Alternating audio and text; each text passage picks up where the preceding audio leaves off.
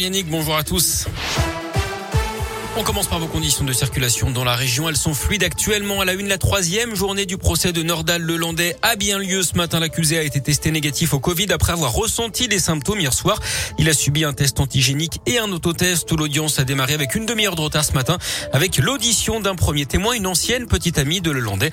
Lui devrait être interrogé par la cour cet après-midi, notamment sur la nuit de la disparition de Maëlys en août 2017 à Pont de Beauvoisin. L'actu, c'est aussi la fin du port du masque en extérieur à partir d'aujourd'hui en France. France. Première étape de la levée des restrictions sanitaires. Fin également des jauges pour le public assis dans les stades et les établissements culturels. Adieu aussi à l'obligation de télétravail qui reste malgré tout conseillé dans les entreprises. Dans ce contexte, ce cluster détecté à la maison d'arrêt de Rouen dans la Loire. D'après le progrès, 193 détenus sont positifs au Covid. Résultat d'un dépistage mené en début de semaine selon le syndicat UFAP. L'établissement compte environ 550 prisonniers. Plusieurs personnels sont également à l'isolement. Des mesures ont été prises notamment pour limiter les promenades. Les dirigeants d'Orpea ne se remettent pas en question et font preuve d'un cynisme pur. Déclaration ce matin de la ministre chargée de l'autonomie, Brigitte Bourguignon. Les révélations qui se succèdent hein, après l'apparition d'un livre à charge sur les maisons de retraite privées du groupe.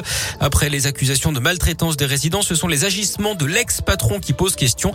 Dans le canard enchaîné de ce mercredi, on apprend que le dirigeant, renvoyé dimanche par le conseil d'administration, aurait vendu toutes les actions de l'entreprise qu'il avait en juillet dernier, 588 000 euros en tout. La cotation en bourse, elle s'est effondré hein, depuis les révélations du scandale la semaine dernière. Une grève totale dans la Loire. Les employés de Thermal Ceramics à Saint-Marcelin en forêt réclament des augmentations de 10% et le paiement intégral des heures de grève. C'est dans le cadre de l'ouverture des négociations annuelles obligatoires. Face aux réponses de la direction jugées insuffisantes, ils ont donc décidé hier de cesser le travail jusqu'à nouvel ordre. Dans l'un, 119 emplois supprimés à l'usine Eurosérum à Saint-Marcel-Belleroche, c'est près de Mâcon. Annonce faite hier en comité social et économique et qui a surpris tout le monde d'après le programme. Au total, 300 emplois seront supprimés en France et l'usine Maconnaise va donc fermer ses portes définitivement. Les syndicats pourraient d'ailleurs se mobiliser dès aujourd'hui. Du sport du foot, soirée à rebondissement pour Lyon. Hier, des Lyonnais qui se sont imposés 2-1 face à Marseille après avoir été menés 1-0. Début de Shakiri et de Dembélé. Avec ce succès, l'OL revient à 6 points du podium et de la troisième place, occupée justement par Marseille. Les joueurs de Peter Bosch qui se déplaceront à Monaco samedi soir avant de recevoir Nice le samedi suivant.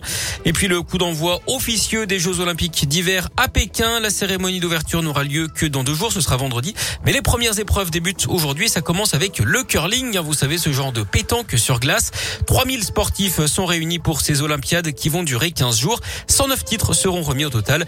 Et puis dès demain, on suivra les performances de Perrine Lafont, championne olympique en titre dans la catégorie des ski de boss. Ah bah c'est tout bon.